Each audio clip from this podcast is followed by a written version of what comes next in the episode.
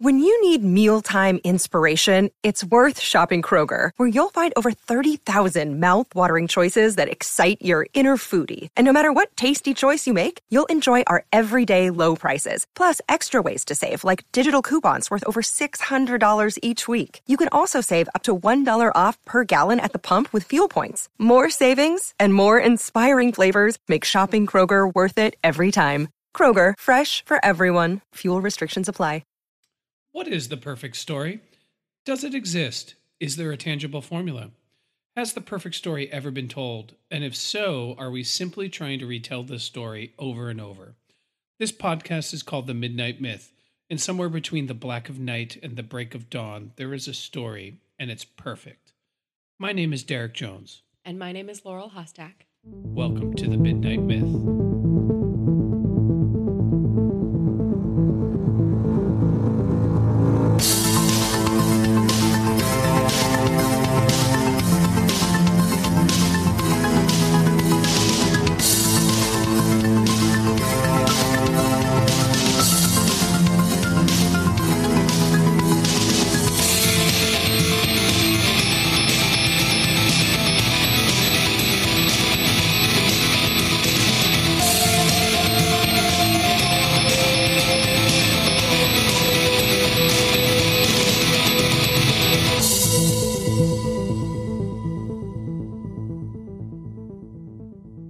Welcome back to the Midnight Myth Game of Thrones bonus episode. We are in season 8, episode 4. It is the Monday after the episode has aired. We watched the episode Monday night and Sunday night. We've watched it now twice for those that are counting. And we're here to give another recap, review, discussion, analysis on it. I just want to say these have been a ton of fun. I love Game of Thrones so much. It's my favorite TV show. I've really enjoyed these bonus episodes. So I hope you guys are into it and are listening, sharing, downloading, reviewing. And thank you for going on this journey with us. The fun thing about these is they're obviously put together in a little less time than our usual episodes, which we like to devote a lot of research and analysis to. Uh, but there is something kind of spontaneous and fun that we can find in the conversations that we have here, in our gut reactions, in the first things that our uh, subconscious pulls out in terms of history, mythology, and philosophy. I think it's really fun and a good springboard to our larger episodes. So it'll be interesting to see as this season continues and wraps up the series uh, how we can parlay the kind of work that we're doing on these episodes into our full character case studies and beyond. Yeah, I'm totally into that because you know where there are dark wings, there are dark words. Yes, there are. And there were a lot of dark words in this episode. I feel like structurally we should keep it pretty much uh, copacetic from the other Game of Thrones bonuses. Yeah. Quick reactions, quick analysis. Then we'll go into MVP scene and then MVP character, and then maybe wrap up with where we think this is going, which there's only two more episodes left what? I can't believe it. Game of Thrones, the show is almost over. We're going to have to think of something to celebrate, something awesome to do. I don't know what it is, but man, I can't tell you this has been a journey as a fan, and I'm very excited to see where this wraps up. Before we jump into our quick takes here, Laurel, want to do your thing and tell people how they can uh, support the pod? Yeah. So if you want to get in touch with us, uh, you can hit us up on social media. The best place for that is Twitter at The Midnight Myth. You can also hit us up on Facebook and on Instagram at Midnight Myth Podcast. Uh, we just recently launched our Patreon page. So if you are a loyal supporter and listener of the Midnight Myth Podcast, and you've been wondering how to help us out and help us continue to make great content here on the Midnight Myth, Patreon is the best way to do that. So you can go to patreon.com slash midnight myth or you can head back to our website, www.midnightmyth.com, and there's a link to our Patreon there. And you can support us for as little as $1 a month. And with that pledge, uh, you'll get some extra perks, and you can give at any level that you want. No gift is too small, no gift is too large. Uh, but you'll get extra content, you'll get discounts on merch, you'll get shout outs on the pod. Uh, it's a really wonderful way to support us. And we are so thankful for those who have already supported us. I told them I was going to thank them on our next episode, so I'll do that too. But I just want to shout out Heath, Mary Liz, and Beth. thank you for becoming our first three Patreons. Yeah, three Patreon subscribers. Thank you guys so much. Love to all of you for subscribing. Let's talk some Game of Thrones. Laurel, give me your uh, quick take. Let's hear it. Okay, um, my quick take on this episode. It was not my favorite. Um, I thought it was off to a very strong start with the uh, funeral scene and the feast at Winterfell as they are celebrating the win from the last week's battle. Um, I thought that was strong. I thought there were some good character seeds being laid. I enjoy seeing characters uh, relate outside of battle and in comfortable situations. Um, the best sort of pop culture touchstone for that that I usually cite when I talk about things that I like to see is Hawkeye's house in Avengers Age of Ultron. I like seeing characters get to relate in scenes of safety when they're usually under threat. And I think that interesting character threads can come of that. So I enjoyed um, very much the, the first half hour of this episode. Once, uh, once that was over, I thought that this episode definitely slid into plot machinations over character development and undid a lot of the good work that it had done in the previous couple of episodes, with some exceptions. I don't think that's across the board, but I did think it felt very much like they were trying to get characters where they needed to be for the next battle and shame logic, shame uh, what those characters would actually do if they were in that situation. We just had to get them where they had to go. Can you uh, hit me with a specific there, or do you want to save that for later? Um, a specific would be the um, the Unsullied and Dany heading to Dragonstone uh, and not sending an advanced scout, not you know checking out whether their uh, their abandoned castle, which is across the street from King's Landing, might be monitored by the Iron Fleet necessarily. Um, and so quickly trying to get those characters into one place so that a dragon could get swiftly taken out felt really um, just not genuine to me and just felt like it it needed to get a dragon taken out. Um, so that that was kind of the sense that I got from this episode. Um, to go just a little bit deeper into that, I also thought that this episode wasn't particularly uh, sensitive when it came to how it handled the women of Game of Thrones. I think that's a big topic, and I think that's bigger than a quick take. So I think I'm going to pause my personal quick take, and I, I would like, if you don't mind, to elaborate what you mean specifically on that point. Do you think it was all the female characters, just some? Like, tell me a little bit more there. I appreciate that. Thank you. Um, I thought that nearly all of the women characters in this episode were not treated in a way that was consistent or honest to their character development thus far, and in some cases was deeply irresponsible with the message that it was sending. Um, the the biggest ones that I uh, you know can put out here are uh, obviously the uh, the final character death in Missandei was troubling for a lot of viewers um, as the only woman of color on this show was publicly beheaded uh, in a, a, a piece of theater about how monstrous Cersei is, and seemingly just as fodder to uh, anger Daenerys into, uh, you know, rage and slaughter. I mean, can I say something real Yeah. quick? It, not seemingly, hundred percent. Yeah, The she Cersei executed, you know, Miss Andre. I'm not saying that correctly. Missandei. Missandei. Uh, thank you. She completely did that just to taunt Daenerys, just in the hopes to get Daenerys to make a tactical error, to get under her skin, to play a very bloody form of psychological warfare. So I wouldn't even say seemingly. That's why it was done. hundred percent. That's why that was done. And the optics of having the only black woman on the show in chains at the end of this episode was less than stellar. Uh, so it was certainly something that you would have hoped they might have, you know, spent a little more time looking at, um, especially with the legacy of this show and its relationship to women. The other moment that really got under my skin was with Sansa, who is a favorite character of mine. Uh, and she shared, I think, what was almost a really great scene with Sandor Clegane at the feast after the battle. Um, it was nice and touching to see them relate and address the fact that you know things would have been completely different if she had made another choice in season one. Uh, and she says something to the effect of, "If I had gone with you, if it weren't for them, if it weren't for all of the men who abused me, I would still be the same little bird. And I think the dangerous implication of that is that it it treads on the line of giving credit to Ramsay, of giving credit to her abusers for her being the strong person that she is today. And the fact is, Sansa's strong because Sansa's strong.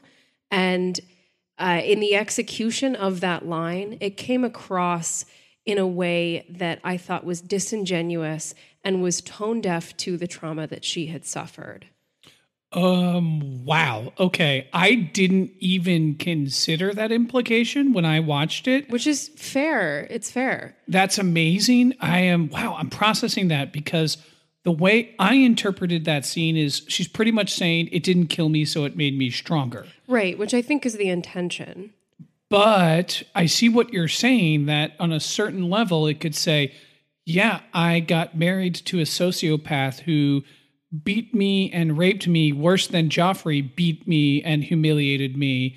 And because of that, I'm now Lady of Winterfell. So it's okay to be beaten. Like, wow, that's right. Yeah. And uh, these writers have had their issues and have had to come out and apologize for mishandling that very situation in the past, mishandling the uh, the scene of marital rape uh, between uh, Ramsay and Sansa. And so to not have tread more carefully with the way they depicted this scene, I think was a major misstep and goes to show what happens when you don't have women in the writer's room. Right. Uh, and I think, you know, there wasn't an intention to say, you know, Sansa is strong because of the violence that she endured. I don't think that was necessarily what they were trying to say. I think it was more like they wanted to say, uh, what doesn't kill you makes you stronger. Um, but or, in the execution. I'm oh, sorry. Yeah, in the execution, it just came off really glib or in the way they were trying to say when Theon's apologizing to Bran, right. where Bran quite clearly says, Don't apologize. Every choice that you made led you right here. Here is where you belong. Here is home. That sort of vindicates Theon's wrong deeds. Yeah. This sort of had potentially the worst, the, like the reverse effect, where it vindicated the wrong deeds that others did to Sansa. Yeah, because the difference between those two is like you made bad choices, Theon, but you are not the sum of your bad choices. You are more than that. Uh, and what the implication is for Sansa, if all of the bad things that happened to you without your agency, without your consent, without your uh, you know abil- uh, ability to uh, you know offer your power in that moment is what formed you, and th- that I think is uh, is just not true to that character. Refresh my memory. In that conversation, did they specifically mention Ramsay? I think they did, right? Yeah, I think she says if it weren't for you know Littlefinger and Ramsay, I would still be that little bird. See, you know, an, an easy easier fix to me because Cersei, I'm sorry, Sansa suffers at the hands of Littlefinger and Ramsay undoubtedly, but she also suffers under the hands of Cersei. However, Cersei and Littlefinger also do teach Sansa things. Yeah. They also teach her how to play the game. They teach her how to manipulate people. Now, whether these lessons are good lessons, bad lessons, at the same time, they still gave her something that she could say, I got something from Cersei. Yeah, something of value. Even if it's just don't ever be like Cersei. If you have power, I still got something from Cersei. Think of that like terrible boss that you had that you're like, man, if I'm ever a boss, I'll never be like that asshole. Right. Right. So at the very least, she might have gotten that. Throwing Ramsay, like, what did she get? Like, there's no value to Ramsay. Like, Ramsay was just awful to her, didn't teach her anything. That's an interesting perspective one that I hadn't considered because I kind of took it on face value. She's saying it didn't kill me, so I'm stronger. So I could have gone with you, but there's a chance I would have never gotten stronger. But you're right. That's a very interesting perspective. Yeah. And it's just a thing that I think we should all be aware of as we're moving through these stories that we love. Uh, so moving on from there, I do want to hear your quick take. I'm sorry to unload something so heavy at the front, but I did think this episode had some incredible value. So I want to hear what you had to say about it. I mean, all in all, I actually rather enjoyed this episode and thought it was a good piece of Game of Thrones, albeit I don't think this is going to make the highlight reel of the season. I think that Game of Thrones is least interesting to me when it spends considerable amount of time speeding things up to get a large group of people from point A to point B so uh, a plot point, you know, C can happen. And lots of season seven was like that. We have to get all the characters in the north. Why do we have to get all the characters in the north? Because we need an ice dragon. And so let's just find a way to get them all in the north so that we can have an ice dragon. And it doesn't really matter if this makes sense. And I think there was a piece of that in this episode in particular in its second Yeah, and back for half. sure.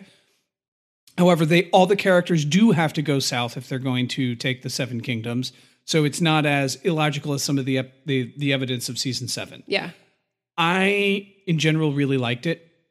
I, in general, enjoyed the same things that you enjoyed. I did enjoy the funeral scene. I totally enjoyed the feast. I enjoyed watching these characters kind of both grieve and celebrate simultaneously. And I thought there were some brilliant moments, in particular for for Tormund, in particular for Jaime and Brienne, and uh, even for Davos and Tyrion had some good moments in there. So I, I enjoyed watching these characters celebrate uh, as well as mourning the trauma of that battle. Yeah. I really liked seeing Gendry become a lord. I thought that was just a great payoff, as well as a good piece of playing the Game of Thrones from Daenerys.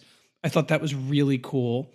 In the and at the end of it, I thought that this was a very good post battle setup for next battle. This episode served as the transition from the last battle to this battle. And you're right, it served that more so than it served any one individual character or any one individual emotion or any really one individual theme. There wasn't really a big theme that came out of this, as in some of the other episodes, uh, in particular episodes one, two, and three, I thought had big themes coming out of it. This one was more like we need to set up the next thing, which is the final conflict for the throne. Right. Right. And in that, if that's not what you're looking for, which generally speaking is not what I'm looking for for Game of Thrones, I walk away thinking of it like, okay, this episode had to happen. There's no other way for for this to happen. It had to happen. It kind of had to happen like this. We had to get everybody surrounding Cersei. We had to see Cersei do something that reminds us why she's a bad guy. And we have to set up the conflict of does Daenerys burn the city to the ground or does Daenerys not burn the city to the ground? Because that's sort of the heart of her moral conflict. And we're going to see how it shakes out. yeah. Yeah. No, that's that's a good take. So what's next? Do we do MVP scenes? Yeah, sure. You go. Okay. Um, so my uh, standout scene was the uh, funeral pyre, uh, the first, the opening scene of this episode.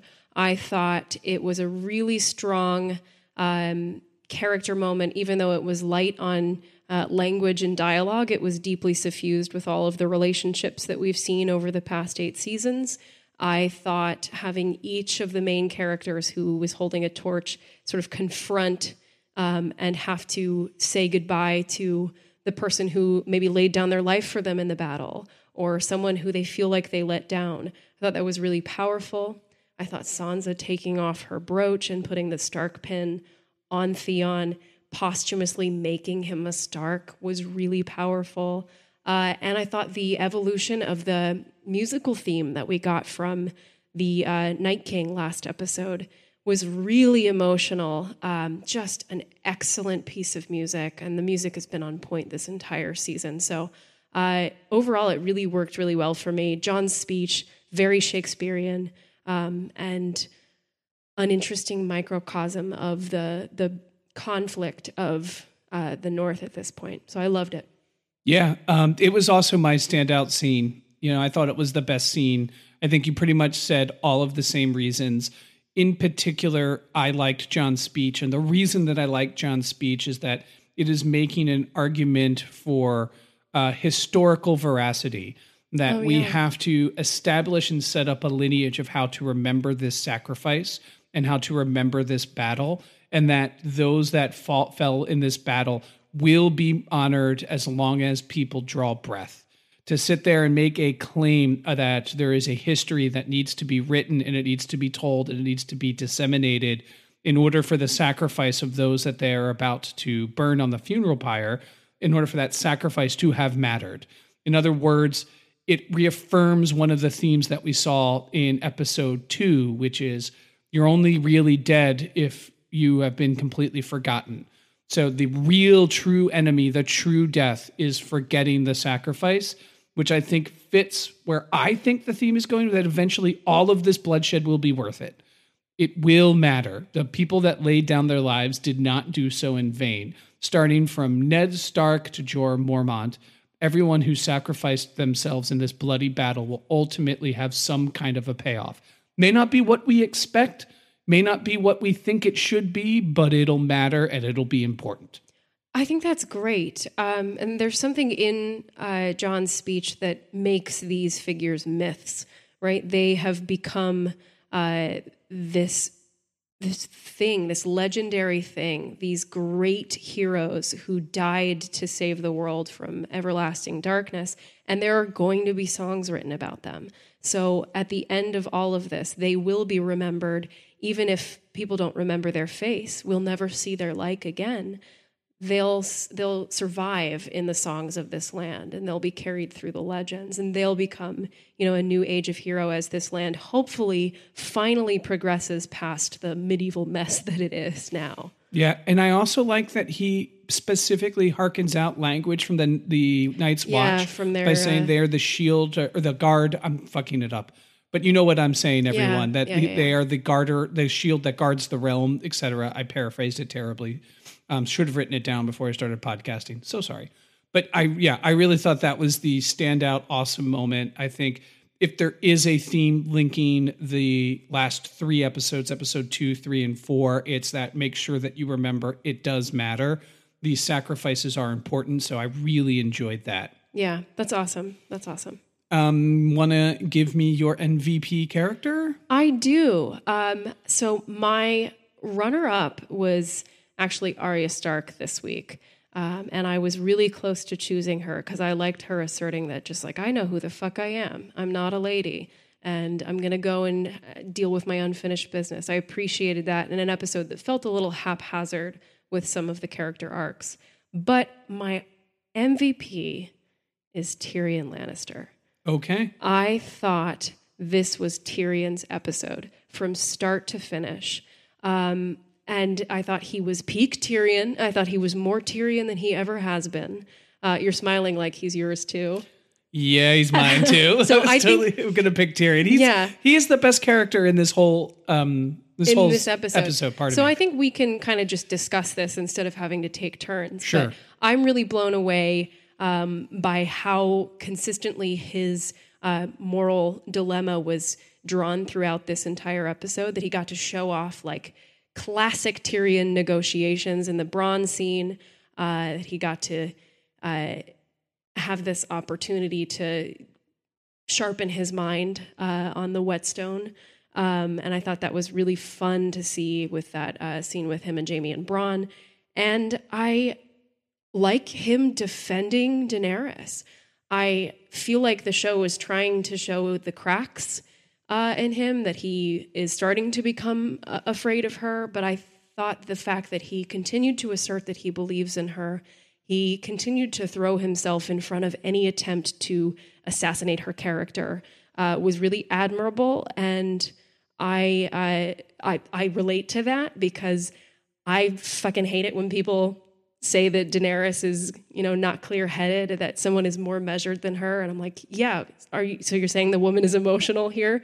Yeah, doesn't matter. Um, so I appreciated that he was uh, very steadfast in defending her to uh, all of the attacks coming from all sides. I totally agree with all said points and would like to add a few additional points. Please. I really enjoyed that he looked Cersei in the eyes and said, You're not a monster. And I think that is another, you know, great theme of that particular character who's often considered a monster, has been called a monster. Yeah. And everyone By her. Cersei, but tons of people, but in, in particular Cersei. And a lot of people think and of Cersei as a monster, and she's done some truly monstrous things. But him looking at her and admitting and saying, I know you're a person, I know you can have love, and I know you can care about things, and I know you're not the monster that everyone says you are, that you are a, at at your core, you're still a potential mom here with a baby. Let's protect that baby. And making that appeal to her is about the only appeal that might potentially have worked, that might have considered, made Cersei reconsider battling Daenerys for the throne and instead, you know, potentially laying down, you know, her her mantle as the queen of the seven kingdoms. So I really enjoyed that. I thought it was both emotionally smart. I think it linked to his character arc, and I think it was also very tactically smart. So it was peak Tyrion, Yeah. as you were saying. Yeah. You know, it was really great. I love that Varys essentially wanted to like nudge, nudge, wink, wink. Let's kill her if we have to. We've got Jon Snow as a Oh backup, God. and Tyrion was like, "No, flat out, no. I'm Yeah. not doing that." Please don't. You know, and I would like to talk now as we transition out of MVP characters into more Sure. predictions. I'd like to talk a little bit about the theme and the discussion, especially online, about Daenerys' future and about how many people think Daenerys is going to go mad. And because she's going to go mad, a character like Tyrion or Jon's going to have to kill her so she can't be the queen. Yeah, yeah, I definitely want to talk about this. And I want to go on record here. I don't know what's going to happen. I really don't. Game of Thrones is not a show that rewards you for, well, it can reward you for predicting it, but I don't go into this wanting to try to figure out the Martin riddle. That's not why I enjoy it. Martin may be telegraphing to me how this is going to end the whole time, but I'd rather see it end and then go back and find those foreshadows and think about how clever it is. That's, That's great. just me. Yeah. I do not want to see Daenerys go mad. I don't want to see that either. Two, I don't think she's going mad. I don't think we've seen any evidence whatsoever that she's even remotely close to insanity. Three, I think there is a inherent problem when her showing the same sort of gravitas, authority, and assertiveness that other male characters have on the show. That there's an instant cultural backlash to be like, oh man, she's going to become a crazy bitch just like Cersei. Right. So, so you know, Jaime Lannister, for example, threatens to slaughter every man, woman, and child in Riverrun, and now he's not on the Iron Throne. But no one's like, oh, Jaime's about to go insane. Right. Daenerys kills two highborn prisoners alive. Terrible fucking thing that she did in season seven. Don't advocate for it. But the purpose of her doing these horrible things is to illustrate a broader theme that nobody who's on their way to power gets there with clean hands. Even with the most well intentioned, you're going to make mistakes. Those mistakes are going to cost lives, and you're going to do something terrible. You don't get to sit on the Iron Throne with completely clean hands. However, that doesn't mean the person on their way there can't do great things when they get to power. Right. That is a one of the bigger meditations on power that it matters who's in, in control, as articulated through Varys, who says in this episode, I serve the realm because there's millions of people, and whoever is sitting on the throne will ultimately determine their lives. And that is super important. So it matters who's in charge Yep. and how you get there. Everyone gets morally gray on the way to it, even a hero like Daenerys. That's the point. Someone who wants power, who wants power for the right reasons, who has a really good idea and a really progressive, forward thinking idea on how to be a monarch, will eventually make mistakes and do things that cost people's lives on her path to the throne. It doesn't mean she's going insane. So, where do we go from there? My next point on this. In this episode, Daenerys lost one of her dragons due to strategic fuckery and stupidity. Stupidity that she's partly to blame about, with not, you know, trying to see if there was an enemy fleet hiding behind the rocks in Dragonstone. She loses a dragon which she connects to as kin as a child in just not like what, maybe a week after she lost Jorah, her most trusted and closest advisor. Yeah. Her second most trusted and closest advisor has been captured by the enemy. And she's dealing with her lover who has a claim to the throne that people are going to say is more legitimate than hers. Yep. Yo, shit's fucking stressful for her. Oh my God, Of course she's going to have some anger in her eyes. That doesn't mean she's going fucking crazy. Are you insane? Have we seen her talk to voices in her head? Have we like have we seen any indication of madness whatsoever? Have we seen her make mistakes? Does she have a temper? Yes. And could it be that that temper might be her undoing in the next two episodes? Absolutely. That's totally possible. But get out of here with this Mad Queen bullshit. She's not a Cersei. And I just had to say that and get that off my chest. Yeah, Cersei actually blew up hundreds of people with wildfire two seasons ago. Uh, I, I don't, yeah, I, I don't like the idea of a Mad Queen Daenerys um, uh, arc. It may be where they're heading, um, but I hope it's not. I think we can do better than that. I think we can do better than two Mad Queens battling it out uh, against each other so that a more level headed, I'm doing air quotes, level headed uh, man can come and take the throne from under them. Uh, and this is another reason why Tyrion was my MVP this week, was because any time that an attack came at him, like uh, that I worry about her state of mind. Well, yeah, we're her advisors. We should always be worrying about her state of mind.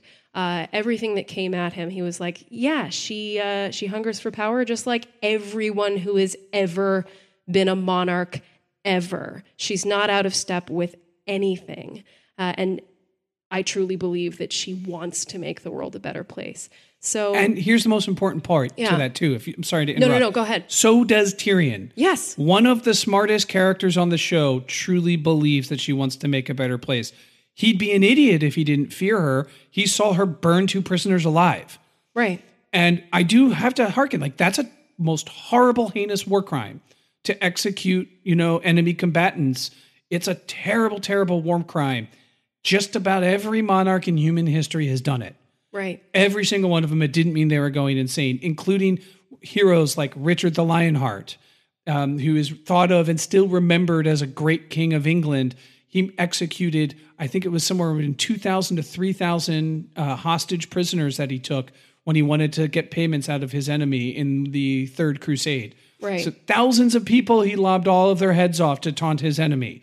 This is something that happens in a world such as Game of Thrones.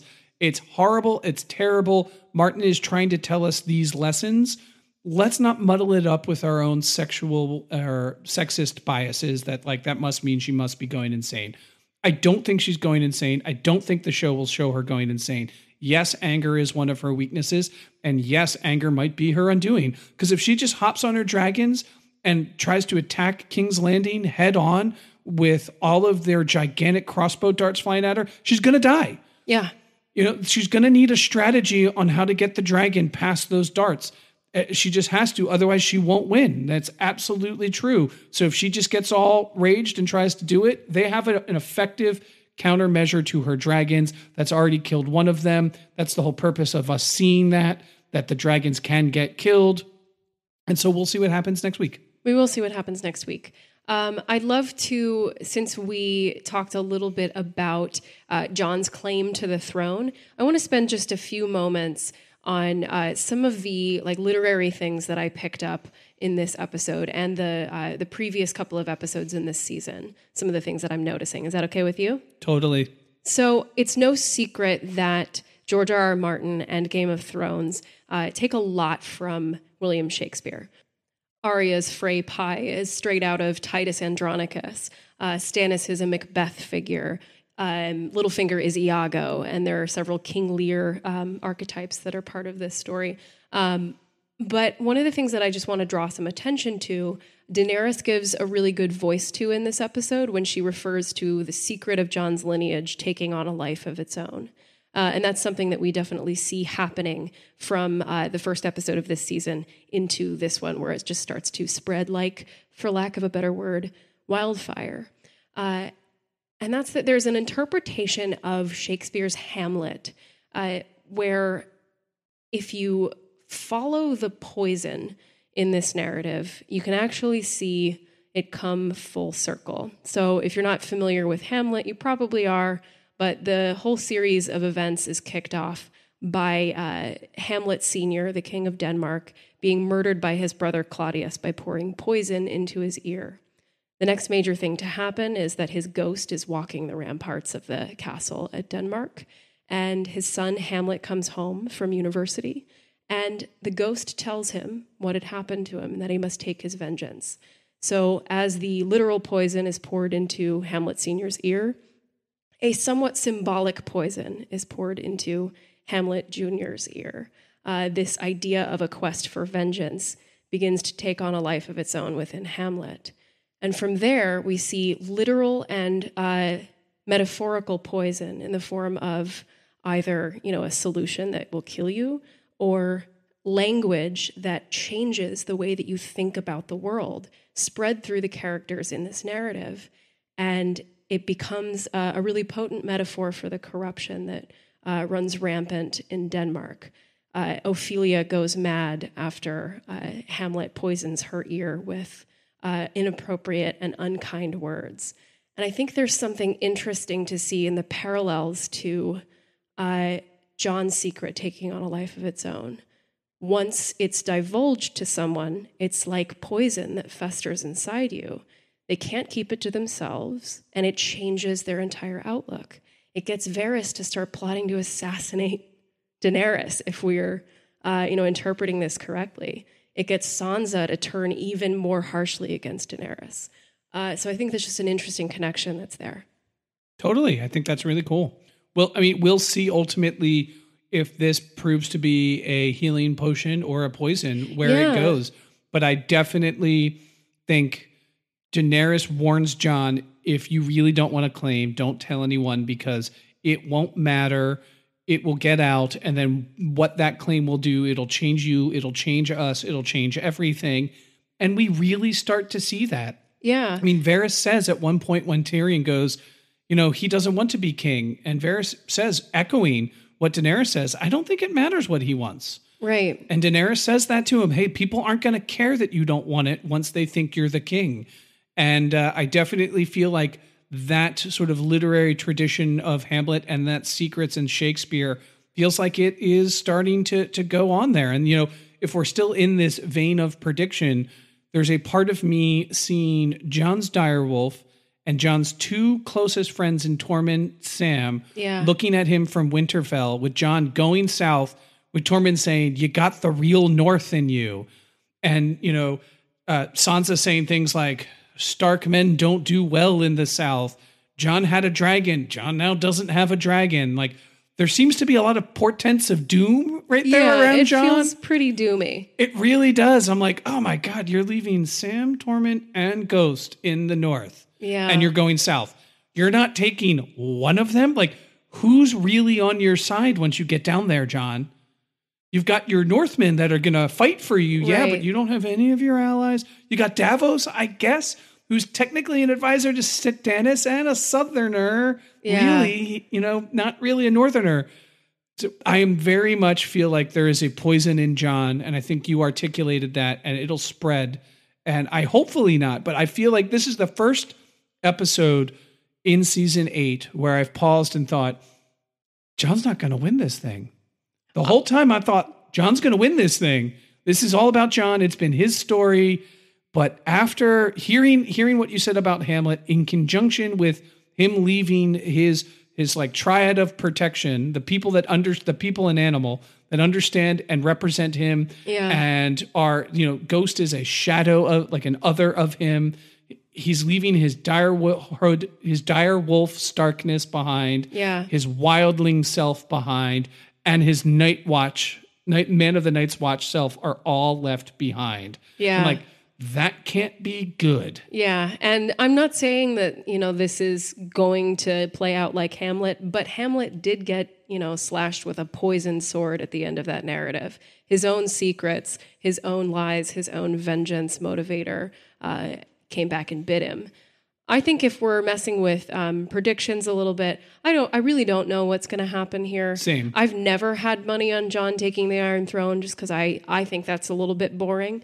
But I have an inkling that perhaps at the end of this, if those portents don't spill, uh, don't spell absolute doom, we could see Jon head back north um, to either take the Black again, perhaps, or become maybe king beyond the Wall.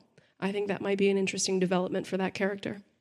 Yeah, no chance. No chance. I, am a hard no on that one. I no way. Jon is either king on the iron. He's in the great game.